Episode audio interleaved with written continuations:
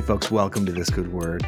I'm Steve, and today I had a conversation with a new friend named Greg Paul. And I just love this guy. He lives in Toronto, Canada. He works with people on the margins, and he just wrote a book called Queer Prophets.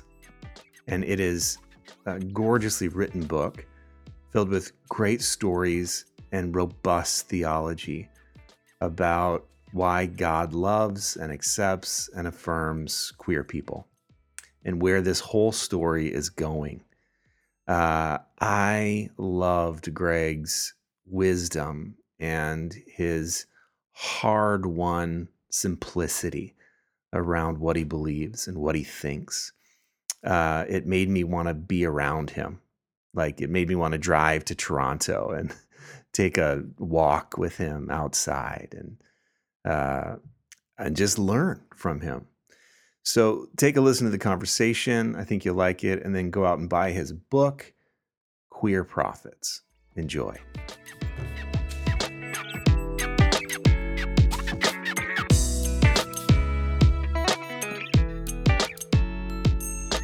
Greg, so good to have you on the show, man. So good to Great see your to face.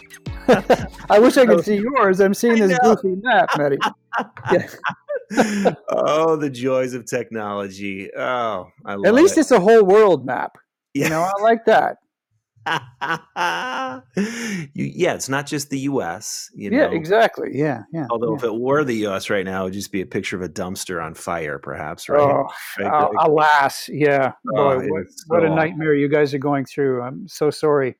It is awful. And you know what? It's infecting other places too. It's infecting Canada, and for sure. I mean, is. obviously, it's it's when I say it's infecting, what it's doing is it's kind of releasing uh, some stuff that's been here all along and just been Yeah. more hidden. So Yeah, this is Yeah. it seems to be a time of uncovering, right? More and Yeah. more revealing of what's what's there, what's real, what has always been there. And but uh it's it's yucky. But well anyway, Greg, uh really I've been reading your new book, uh Queer Prophets, and I have lots of questions about it because it's just so good. And I just want oh, great! Want Thank you. Glad to hear it. that. it's Me too. really good and i'm picky I, I i read a lot of books and i'm picky but it is it is uh it's just i love how you weave stories into your own and it's kind of hilarious you're you kind of poke fun at yourself at times and it's just so good so thank you for that but Oh, thank you. um as we get started share a bit of your spiritual background and um yeah, Yeah, kind of where, so, where things um, began for you I'm I'm a geezer now. Like I'm 62, but I when I grew up uh, way way back, you know, about the time Noah left the the ark, um, I I grew up in a in a very fundamentalist, closed brethren home. Um, so legalism was certainly the name of the of the game.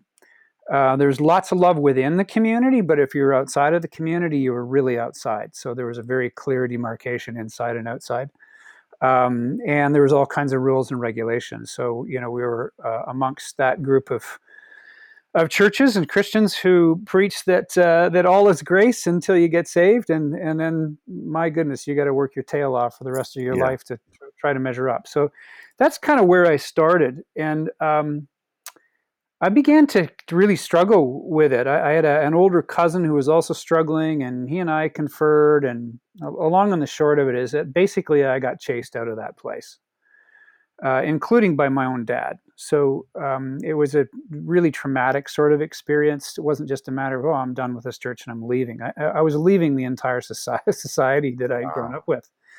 Uh, including my you know the closest members of my own family and all my closest friends. So it was a it was a really traumatic time in my early 20s as a you know a young dad i had one child another one on the way wow. that kind of stuff. And uh, but but it was also really ultimately was really freeing. So i'm grateful. It was a, it was a, it was certainly uh, a kind of a cathartic sort of experience. Um, and, and so leaving that I, I I moved to a, a slightly less conservative, uh, certainly less legalistic uh, evangelical setting. Um, stayed there uh, a bunch of years. In fact, that's the place that commissioned me to to go from the you know sub- suburbia to the wilds of the downtown core of, of Toronto. just Canada's largest city, uh, about the size of it's Chicago. a beautiful city. I've, Oh, I've been there once, Yeah. and oh my gosh, it's gorgeous. I wasn't Wow. there for very long, but but I fell in love with it. Very diverse and beautiful. Yeah, it's it's it's terrifically diverse. It's it's Yeah. one of the most diverse, ethnically diverse cities in the world, which is one of the things that I really love about it. And I got involved even before I left the uh, the closed brethren thing in in preaching on the street downtown, and just fell in love with the, the downtown core. Strictly a suburban boy growing up, um, but uh, but since then have really lived in the city, and uh, so um, this church, conservative, suburban um, church, open brethren church, commissioned me as a missionary to go um, basically hang out on the streets in the downtown core and believe it or not, play in a, in a rhythm and blues band in the bars Yeah. at night. And so Nice. that's that's what I did with uh, with the guys from Red Rain for uh, for a lot of years. Um, and uh, so so I had the great experience of playing at blues in a smoky bar until two o'clock in the morning on on Sunday morning, and then being out somewhere preaching at eleven, you know. sounding like Satchmo or something. That's awesome. yeah, it was it was an amazing time. I don't know how I did it. It was exhausting. Yeah. Uh, but uh, I was much younger then, of course. So it was a great experience, and that that led uh, through pretty shaggy dog story. So I won't tell it all, but I, that led to the establishment of a community called Sanctuary in the downtown core of Toronto, which really focuses on placing at the center of who we are people who are poor and excluded. Uh, in our case, that means largely people who are um, who are living on the street, uh, or has meant that people homeless or living out their lives on the street, people struggling with addictions. Um, extremely, extremely high percentage of Indigenous people in our community as well. And uh, Canada's Indigenous history is utterly shameful, still is, um, Yeah. much like the U.S. and Australia and Yeah. other places. Yep. Um, and uh, and so that community has been going now for um, about 30 years. I've been part of it the whole time. I'm less active in a, in a day-to-day role at this point. Um, kind of hit a wall with uh, death and loss and all of those sorts of things. It, I tell some of that right at the end of the book. Yeah. Um, and but I'm still involved. Uh, you know, get all the emails from the staff. I'm still involved in supporting staff, uh, kind of remotely, and still involved in the worshiping community online these days. So yeah, that's how it's evolved for me.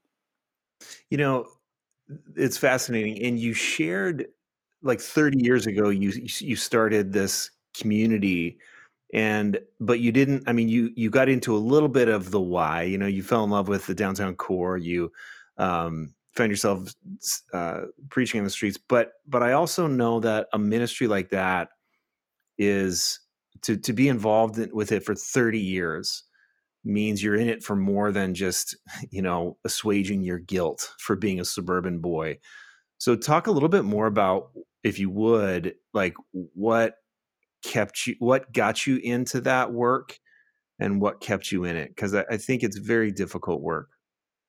What was the big money, to be frank? You know, exactly of course i mean that's yeah, uh, that's obvious i mean work that's, for that's, 30, that's, that's reason 30 one. years. Yeah, I worked for 30 years and made hundreds of dollars.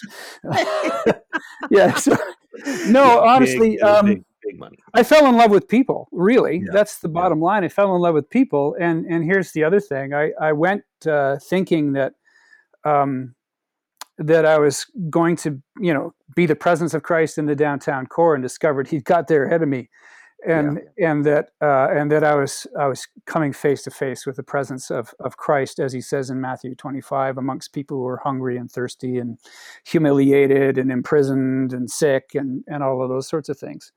So, um, so it was those two things. It was falling in love with with people uh, who were beautiful people in their brokenness and their in their neediness, and and whose brokenness and neediness really touched my own. And discovering the, the presence of, of Christ, the presence of the Holy Spirit among them in a way that a lifelong church, as a lifelong church kid, I, I had never experienced before. Um, really demanding, really challenging, um, uh, and yet uh, extremely fulfilling too. Um, so, uh, you know, as I said, I've had to to step back from it, but I've gone through a, a, really significant grieving process of having to do that because I'm stepping back from people and situations that I that I really love.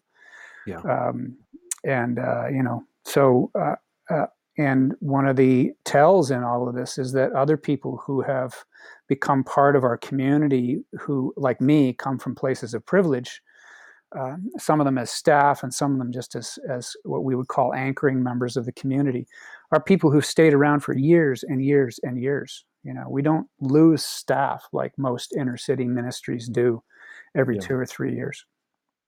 Wow. Yeah. That's that's interesting. Um, and and those people have taken care of me in the midst of my own neediness.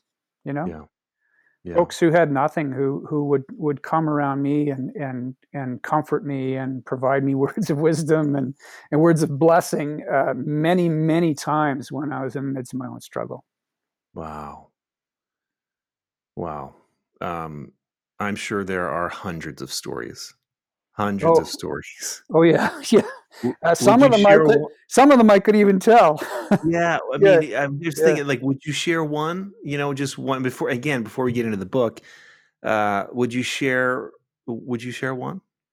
Oh, yeah. I mean, I don't know where to start. What kind of a story are you looking for? well, I mean, just to, just to be vulnerable. I mean, if you would, you don't have to, but you just said uh, some of these folks who on paper maybe look like they don't have much to offer met you in your own neediness and really helped you.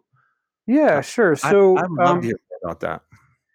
Yeah, so um, I, am not going to bleed all over the internet about, about my own struggles. I've actually written about about a fair bit of it and mentioned it in, in books and stuff. I went through a broken marriage and I've had my own, you know, my own stuff. Yeah. Um, but uh, uh, this is a kind of a short story, but I was up in my office, which actually was in the what we call a loft, is originally the balcony of this old church building that we have in the downtown core. One day, and I thought of something that I need. I can't even remember what it was, and I thought, well, I'll just run across the street to the store, um, and, and, I'll and I'll get it, and I'll run back here, which which was a foolish thing because in our neighborhood you can't kind of can't step outside the door without somebody accosting you. So yeah. I, I run down the stairs, I go out the front door, and sure enough, 10 feet away from the front door, there's this tall, really skinny uh, native guy whose real name I can use at last because he's gone now. His name is Marcel. He was a Blackfoot man from from the prairies. He'd spent time in prison uh, for murder. Um, and I'm not telling anything that he didn't share himself. So I'm sure, not betraying confidence even after his death. And Marcel was was an alcoholic, and um, he and I had had lots of go rounds about a variety of things, you know. And he would call me names because I was a white guy and because I was a Christian and and all that sort of thing. But but we'd over a period of years come to realize that we really cared about each other. Mm and and um, and our environment can be kind of dangerous. You know, you're dealing with uh, people who have addictions, and sometimes there's weapons involved, and people who have psych issues and post trauma issues, and so on.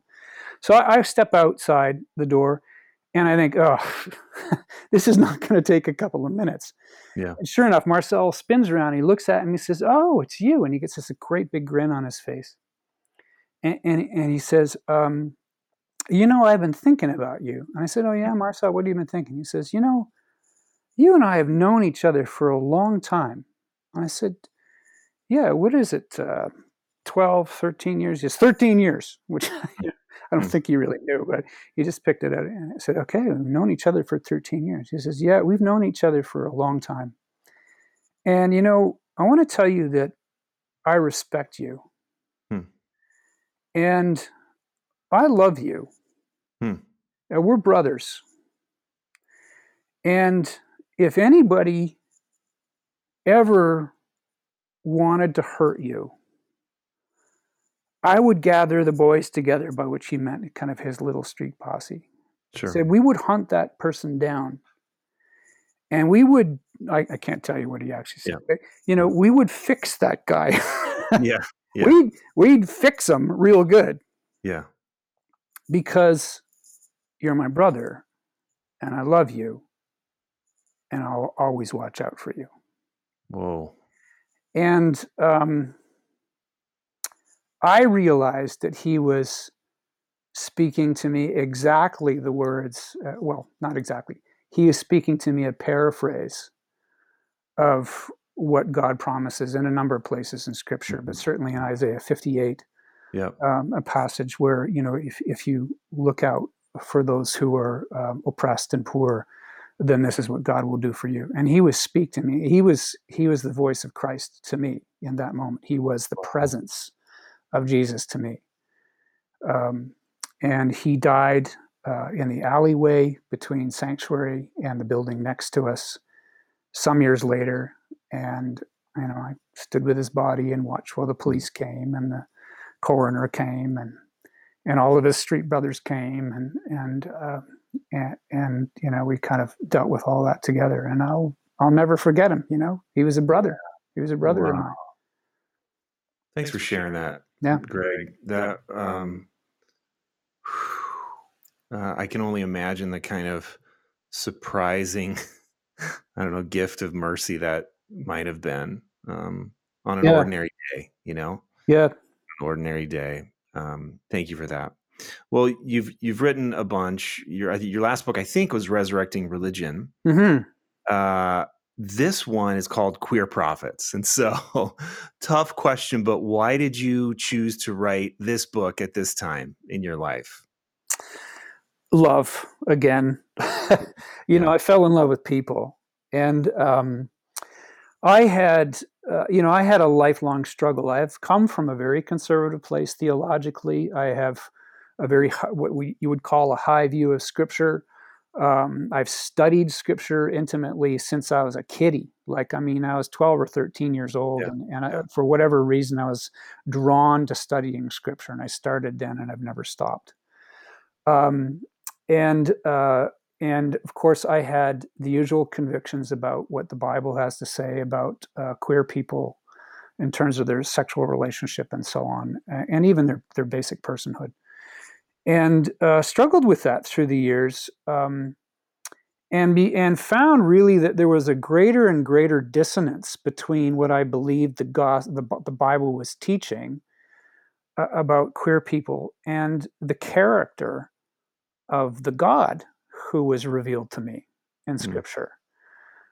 And uh, and it wasn't uh, it was not an abstract issue for me. I was wrestling with this because uh, increasingly there were people that I I really loved. Um, people who were gay or lesbian or, or bi or people who were trans, um, uh, all of those things, people who identified in other ways as, as well. And, and I'd come to love those people, and yet I felt that in certain circumstances, I was not free to love them fully mm. the way I believed God wanted me to love them fully because of my convictions about what the Bible said. And I struggled with that for years and years and years, and um, like literally decades. I yeah. struggled with that. Um, and so one of the the challenging was issues issues when people that I'd walked with and knew that I loved them and loved their friends and stuff would come to me and say, "Hey, I'm getting married. Would you marry marry us?" Yeah. And I and I'd have to say, "I I, I can't." Yeah. And to try to explain that and explain it, it really made them begin to feel, I think, in some circumstances that uh, that maybe I've been fake with loving right. them all the way along. So I had this growing sense of dissonance. Um, and and lived with it for a long time. Felt like I guess that's just where I'm stuck. And then um, had, uh, as the book tells, kind of a moment of clarity. It felt like there was a message from above, yeah. and I don't. It wasn't like the voice of God or anything. It was just a thought that dropped into my mind, saying, "Hey, what about this passage of scripture? Hmm. What if?" it means this. And then I started to unpack it and started to see whether there was support for that throughout the rest of the scripture. And, and really discovered, um, I, I think, that there is a really legit, legitimate theological framework that sees queer people not just just as being um, acceptable, but as people that can be affirmed. So not just people that we can love, but people that we can say, yes, God made you like this. And in fact, that they have a prophetic function for our age. And just to give you a clue about the prophetic function, um, I would say, you know, remember there's a story where uh, the Pharisees and the Sadducees are talking to Jesus about various things, and it's actually the Sadducees who are their their game is they're trying to prove there's no resurrection, and they say they're the ones who come up with this crazy story about some poor woman who loses yeah, yeah, seven yeah. Hus- husbands in a row. My first reaction to that story is that poor woman having to marry seven brothers I in a row. Oh my goodness, what a life! Right. Um, anyway, I mean, it's obviously it's a it's a specious story. They're just yanking Jesus' chain, and Jesus, but Jesus responds to them by saying, "Don't you know that that um, in the coming age, uh, we're we're not going to be married or given in marriage. We're going to be as the angels." Hmm. Um, and the angels don't marry; they're not given in marriage. In fact, as far as we know, the angels are either just one gender or no gender at all. Hmm. They're, they're not gendered because we don't have any record of kind of female representations of, mm-hmm. of genders. And so, so if that's what Jesus says about where things end up, and then I look at what John says about where things end up in, in the Revelation in chapter 21, 22 of, of, uh, of his, of kind of the, the, the summing up of history. Uh, we have all of us, male, female, uh, people maybe whose gender isn't clear, um, and, and, there are, by the way, some of those medically whose gender is not clear, which creates right. real problems if you insist that you got to be male or female. Right, right. Um, at the end of, of time, John is saying, hey, you know what? We're all going to be in the bride. Yeah. I'm a straight guy for crying out loud. Right, right. How am I going to be in the bride? Right. What does that mean? And so, you know, I talk about my own journey in the book to, to get to this point, and then uh, relate a, a, lot of the kind of study of scripture that I started to do to try to unpack this. Um, and, I, and I think the key is is you have to kind of follow the the arc of the story. Right. Um, you have to recognize that we're not going back to the garden; we're going on to the city. Right. And, and the story does not end where it began. Right. Yeah.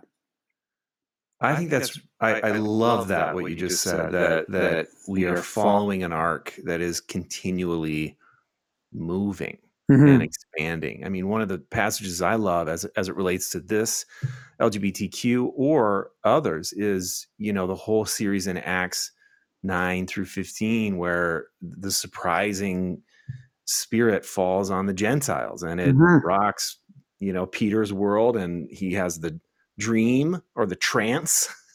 yep. Uh, you know about the animals and don't eat this, and and then it all comes down to a group of people that pray and listen and argue and debate and then they say well it, it seems good to the holy spirit and to us that we not that we not force these folks to be circumcised and and as i did study about that i, I looked like back in genesis 17 it's really clear. The Bible's really clear. Circumcision shall be the sign of the covenant for all generations. You know, so that mm-hmm. sounds mm-hmm. pretty eternal. And yet, here you have this model. So I, you know, that's just another one. I'm sort of piling on. That's yeah. another one of the scriptures that seems to say when we come into into contact with things that don't make sense to us anymore, there there actually is a model for a community of people to talk it through you know, mm-hmm. and, and and and to and to see uh, a a different a different solution other than the one that you thought you were stuck with. And I love how you said that. Like, I guess I'm just stuck with this. And I think, yeah. um, I wonder what you would say to someone who might come back to you and say, "Yeah, but boy, angels and end times, man, that sounds like a weird, you know, like it's it's clear in other places. It, mm-hmm. you know, mm-hmm. the Bible is clear in other places." And I know you processed with that a, a whole lot. Uh, so, uh, sort of, what would your playful or non-playful answer be to that? Well, what I would say is that I think you you get into a lot of danger in any theological discussion, whatever the issue is, when you hang your your uh, theology on a handful of proof texts. Right. So, which is why you know when when I thought the passage actually that sort of dropped out of the sky on me was was when Paul says uh, that in Christ there's there's neither Jew nor Gentile, slave nor free, there is no male or female. Yep. He actually sets that out separately. Said that there is no male or female. Think about that statement. Right. Right. Um, and, and because because we're actually in Christ, and and that was where I thought, wow, maybe that means that gender shouldn't matter now. Mm-hmm. Um, and there's a bunch of stuff that we've come to realize shouldn't matter now that mattered even in the time of Paul, like the the former right of one person to actually own another right. person, slavery, right, right, right, right. The the right of a man to own his wife and to treat her as chattel, right, uh, in a former age. Those things we we know now. These these things. Well, that's progressive, right? That's a progressive right. revelation, and it comes because, and it came actually theologically. The, the people who fought uh, slavery in in particularly in Britain, but also in the U.S. and then later uh, who who advocated for universal suffrage. A lot of those people were doing so from a theological perspective, right. in which they understood that Scripture was a living word, and, right. and, that we needed to to continue to extrapolate it to to understand what it had to say to us. So when we proof text stuff, which is what we do with the five so-called prohibitive passages, you know, those passages that say, quote, very clearly that uh, right. that is not okay to be gay. Um, when we proof text, we're actually uh, we're, we're not considering the fact that the story's going somewhere. Right. We treat it as if it's a, a, a you know a text or a code book or a manual or something, and it's not that. It's a story of God's loving relationship with all humanity, and that story is going somewhere. Yes. So so for me to simply say, "Oh, I you know here's this one passage that dropped out of the sky on me, and now I think it's fine. We we can marry pe- two people of the same gender." I couldn't live with that. As somebody yeah. who needs theological integrity and consistency in my life, I couldn't live with that. I needed to see whether that fleshed out in the course of the entire story of Scripture. Right. Which is why I began, to, you know, to to look at at you know where does the thing end. Um, and, and, okay, here's where it ends. If I'm right about the, my interpretation of this ending, that I see, I should see clues to that earlier on. So, you referenced um, the, the Roman centurion uh, that's uh, Cornelius that that Peter goes and preaches to. He's one of two critical people in the in those and surprising people in those passages, that, uh, those chapters, who shouldn't have heard the gospel, and the other is the Ethiopian eunuch. This this guy, right. you know, he he's uh, uh, he might actually be a member of one of the lost tribes, but we're not. He's not defined as such. He's defined as Ethiopian. He's in the service of a pagan queen. Um, furthermore, he he's uh, he's a eunuch, which, as far as the Hebrew people of the time were concerned, was kind of the most repugnant um, sexual identity that you could have uh, right because they were totally against mutilation and and and so on so um, so he stands for something in all of this uh, so so you begin to see and then you go back and i thought at one point well if this is the case jesus had to have something to say about it but i know he said never said anything about queer people so what right. does he say right.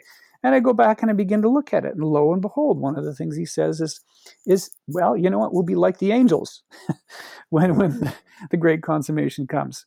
He says other things too, which which I began to realize uh, that that if you if you get to the end of any story, think of it when you watch a movie. Yep. You watch a movie that's a thriller, and uh, and any good thriller has twists and turns in it, and you can't tell what the ending is going to be. You get to the ending, the ending is a surprise, and you think, "Wow, that's amazing," but then you go back through the story. Maybe you watch the movie again, and you think, "Oh, now I get what that yes. why that happened." Now I see where that was leading. Yes. And at the time, it looked like it was leading somewhere entirely other. But really, it fits perfectly with the ending that we have. So I, I, expected that that's what we'd find if we went back in scripture. And I, I think that's what I found. And I would say Fight Club might be a great example of what you just said. Sure. Yeah, there's tons of them, right? Yeah. Tons of movies where there's a real twist, and at the end of it, you think, "Oh, that's crazy," and then you realize, no, actually, that makes perfect sense. Well, Especially if you go back and you watch it again. Yeah, right. Yeah. Uh, one of the one of the quotes that I loved, I underlined um, in sort of bold, was, and and you've been talking about it really, but flesh it out a little bit more. A theology, and I quote, a theology that doesn't work in the real world in real time is no theology at all. Yeah. Those are your words.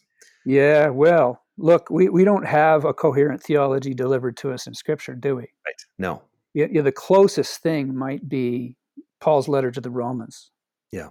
But but even that is pretty eschatological. It's not a theological system at all. Right. And, and so what we have is something different. We have a narrative theology, theology of story. And and a story by definition has to live in the real world. It involves people. It involves place. It involves time, culture, all of these sorts of things. And if it doesn't work in that scenario, then it doesn't work at all. We have, for hundreds of years now, increasingly developed our theology in the academy, academic situations. And, and our great theological thinkers typically uh, are people who are ensconced in the academy. And and really for the most part, and I'm speaking obviously pretty broadly here, but for the most part are not engaged in day to day real life work, especially the kind of work that Jesus himself did right. or that the apostles did. Um, that was what developed the, the stories that have created the theology that we've come up with. So we've developed theological systems, theological perspectives that um, that are I think are increasingly abstract. And and yet we're trying to describe a God who who John defines as love. God is love. Well, what yeah. kind of a theological statement is that? What do you mean God is love? Define yeah. that for me. He right. doesn't.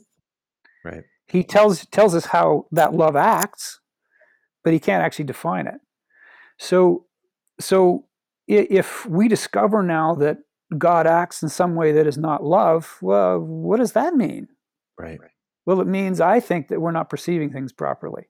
Right. It means that our theology is faulty. And and if I find as somebody who is trying to live out the command of Jesus to love one another, that I'm un- unable to actually functionally love somebody um, because of my theological perspective, then there's something wrong with my theology it actually doesn't fit with the revealed character of God. Yeah. And, and it, you know, let's face it, you can pick just about any theological issue and you can find uh, people who are for it and people who are against it. So, yeah. so we're prone to error. We're, Yep. we're prone to live in our own bubbles um, and to create tautologies that support uh, our way of thinking. Uh, I think this is the great advantage of trying to live out our theology, uh, to be honest, amongst the kind of people that Jesus lived out his theology with. So people who are poor, excluded, oppressed, sick, Yeah. oppressed by demons, um, oppressed by religion, oppressed by foreign government, um, all of those sorts of things. Yeah. When when we come up against those places in that scenario where our, our theology founders and mine did Yeah, has many many times through the years boy we got to step back and revisit and think oh what is god teaching me here?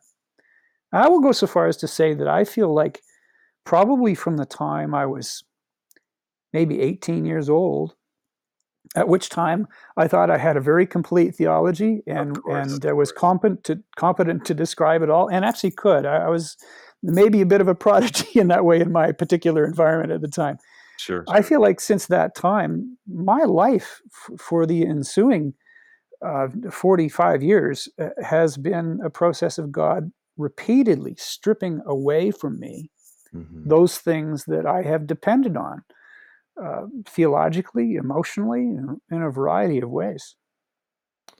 Wow. A- And in its place, uh, I don't find, honestly, a great absence. What I find is that as my dependence on theological concepts or, or constructs, um as those things fall, uh, God gets bigger. Yeah.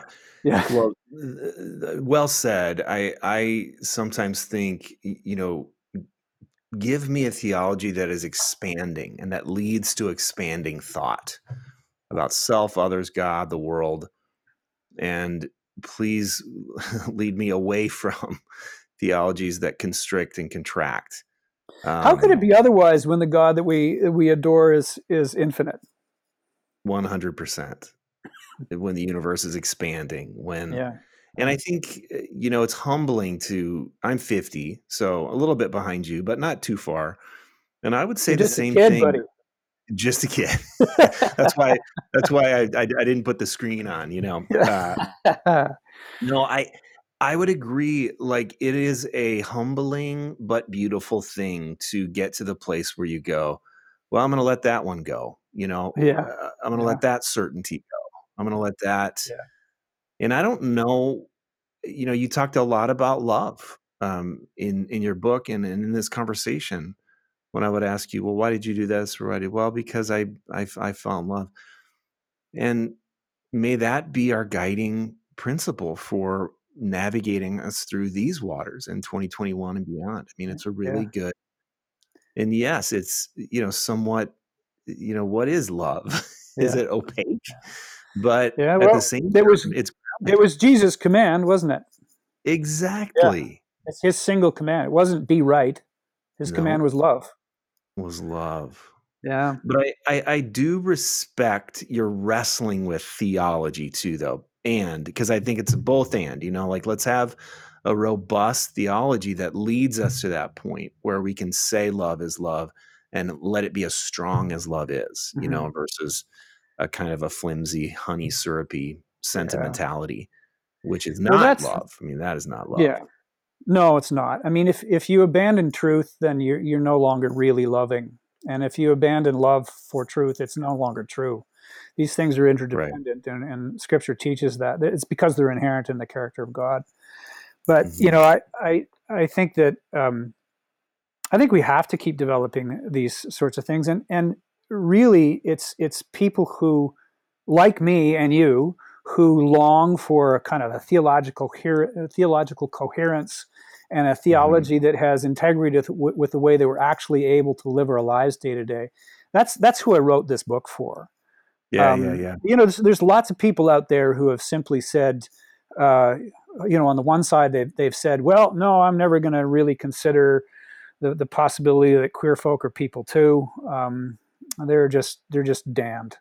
And mm. then there's other people who have said, no, you know what? I don't get what the Bible has to say about this. It's not an issue for me. I, I don't really care whether the Bible says so or not. Uh, I'm just going to, you know, treat gay people as if they're the same as me. And, and so those those people don't really need this book.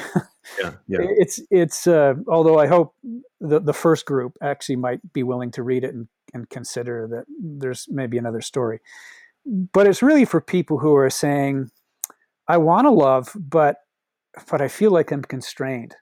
Or for queer people who, who say, you know, I don't really have a choice about this. I want to be able to live my faith in God with integrity as a person who's who's gay or lesbian or trans or bi or whatever they, however they identify.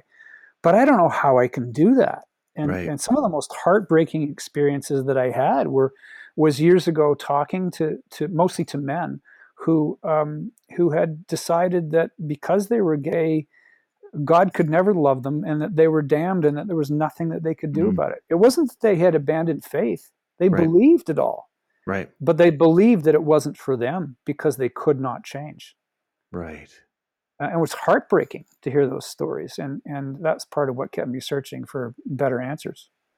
Well, that's that's what I think you mean, and that's what I understand when you say a theology that doesn't work in the real world in real time yeah. is no theology at all because we we there just there simply cannot be a reality yeah. where someone is rejected by God no matter what yeah. on the basis of something that they have no control over.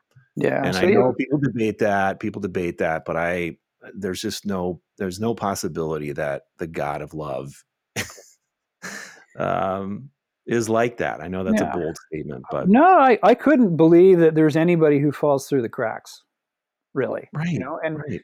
and I mean, tell the story in the book of of uh, a person named Roxanne who um, began life as a uh, as an intersex child, it was doctors basically said, make your choice, flip a coin. This child yeah. is right down the middle. Choose yeah. male or female. Um, and the parents, poor things, uh, chose, and they chose boy. And uh, and Roxanne went through life, tried to do that, um, mm-hmm. and uh, and then decided um, after trying to live life as a as a young gay man that she was actually female and went and did all of the surgeries and hormone treatment in reverse and in that some whole whole process there somewhere she contracted AIDS. I don't know whether whether it was um, bad blood products or because it was in that era, um, or or you know ex- sexual experiences. But you know she died alone in the mm. hospital. As far as mm. I know, I'm the only person that visited her in the last two weeks of her life. Wow. And and uh, and I, lo- I looked at that and I thought she never had a chance yeah. from birth she never had a chance yeah how on earth does god judge this person yeah and, and say that you know she's disqualified because of well, you pick it. What was she disqualified for? Be. I don't even yeah. know. right. It cannot so, be. Yeah one of the scriptures I love, it's in Luke 15, and there's three stories right in a row, but of the lost coin and the picture of the woman sweeping and sweeping and sweeping, looking for that lost coin. That's the picture that I have of God, this old woman sweeping who yeah. will not let anyone fall yeah. through the cracks, cannot yeah. let anyone fall through the cracks. It's just against her character. Yeah. Uh, to you know to do so. And but, thank you for saying her character. I appreciate that. Yeah. Oh gosh, we could have we could have a long conversation just about yeah, that journey, but you know, yeah. but yeah, but I'm there. You yeah, know, where God is gender full. God is God is genderful, and God is not not gendered. God is genderful. So anyway. well, that's a great expression, and maybe that's what we're what we're moving to as well. Maybe genderless or ungendered or non-gendered is is is a, the negative term, and maybe we should be saying that that uh, it sure looks like uh, the picture yeah. God is drawing of uh, of all humanity is that we become genderful. I, maybe that's where it's all going, as yeah. you say. Yeah. I mean, I love that. Yeah. Maybe that's where it is all going. Yeah. And, and then love is just love is love is love, you know? Yes. Yeah. Well, uh, Greg, last question. This has been so good. Um, but last question like, who are some heroes that have helped you along the way, either in person or authors that you've loved? who are the people that have sort of helped inspire you to keep living your life? Yeah, so in this in this particular area, I have to say that I have not found much help from most authors until very recently. Um, Brian uh, Walsh and Sylvia Keesmaat treated some of of my struggles with Romans chapter one, one for instance, in their book Romans Disarmed. Uh, Brian and Sylvia are, good friends, also they're Toronto people. Um, but uh, but the, in in this particular area, um, the people who taught me, kept me searching, uh, who held me in love through this whole period, were very gracious queer people. Yeah, you know, gay, lesbian, bi, trans people who were gracious enough to say, you, you know, we we know what your convictions are, but we know you're also loving us, and and so you know, we won't judge you either. We'll just we'll just love each other and try to find a way to walk. Mm. So um, those are, are people. I always say that the greatest teachers I've ever had theologically and in terms of real faith are people from the street. Um, you know, maybe in terms of, of Christian writers, uh, some of the people that I've found tremendously influential certainly would include Henri Nouwen. Yep. Um, also, a guy who lived near Toronto, uh, and so I knew Henri. Um, oh, wow. counted as a mentor for a few years. Um, I think that the work that people like Dallas Willard and some others have done on the teaching of Jesus as teacher, uh, yeah. particularly the uh, uh, Dallas Willard's work on the Sermon on the Mount um, in Divine Conspiracy, that's been really, really helpful to me as well. Yep. Um, helped me to, to live with hope for people whose lives were utterly hopeless and people who never had a chance. Um, I feel like those are the things that God will rectify in a coming day. Yeah. Yeah. Yeah.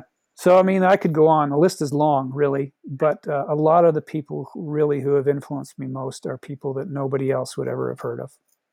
Oh, that's beautiful. Yeah. I love that. I love that. Yeah. Um, well, Greg, this has been so good for my soul. Um, I, you just feel like a kindred, kindred spirit uh, as I'm hearing you talk. So thank you so much for this conversation, for writing this book, Queer Prophets. Uh, how can people pick it up? Where can people go? Uh, easiest way is just through Amazon. Much as I hate to increase the obscene sure. wealth of Mr. Bezos, um, uh, Amazon's the easiest way, but you can also get it directly from the publisher at Wipf and Stock, W I P F, and stock.com. I think it's a little cheaper actually from them, but probably takes longer to get and, and so on. So yeah, I'll put that on the show notes. I'll put the link to both on the show notes yeah, in case yeah. you do Amazon or Wipf and Stock. Um, Listen, and then next time you're in Toronto, mate, you got to give me a shout, and we'll, uh, if uh, COVID allows, we'll uh, we'll find a nice patio somewhere and sit in the sun and have something cold to drink. That would be lovely. I would yeah. love that. I would love yeah. that. And you're not too far away. No, not too far away. Um, you know, someone the the big joke in in Minneapolis at some point there was this uh, trivia question like which is the which is more northerly toronto or minneapolis? And of yes, course yes, it's minneapolis. minneapolis. Yes sir. People think people think well canada it's got to be toronto but it's not. It's no. you know so toronto's kind of deep south in canada. It's deep south deep south. Well thanks greg. I will um i'll put all this stuff on the show notes for how people can follow you and follow your work including twitter and your in your website and and your books and uh, any any last things that I didn't ask you that you hoped I would ask? Oh no, no. I think we're all good. I really appreciate uh, the invitation and uh, for your enthusiasm about the book and all the great questions. Well, we'll get it out there, man. We right. Uh, I, I really appreciate your work. Thanks so much. Take it easy. Hey, friends, thanks so much for listening to This Good Word. If you love this podcast, there's three ways that you can support my work. One is by jumping on Patreon, patreon.com slash this good word. You can become a patron at various levels and get lots of good free stuff, including free tickets to any live events that I do, signed books, and other stuff. The second way is to share your favorite episodes via Twitter and Facebook, uh, email, however it is that you share content. Let some friends know that you love it. And then third is to go on iTunes and leave a rating or a review. So thanks so much, my friends. We are dust and breath. We are limited and limitless. We are human and holy, and we are in it together.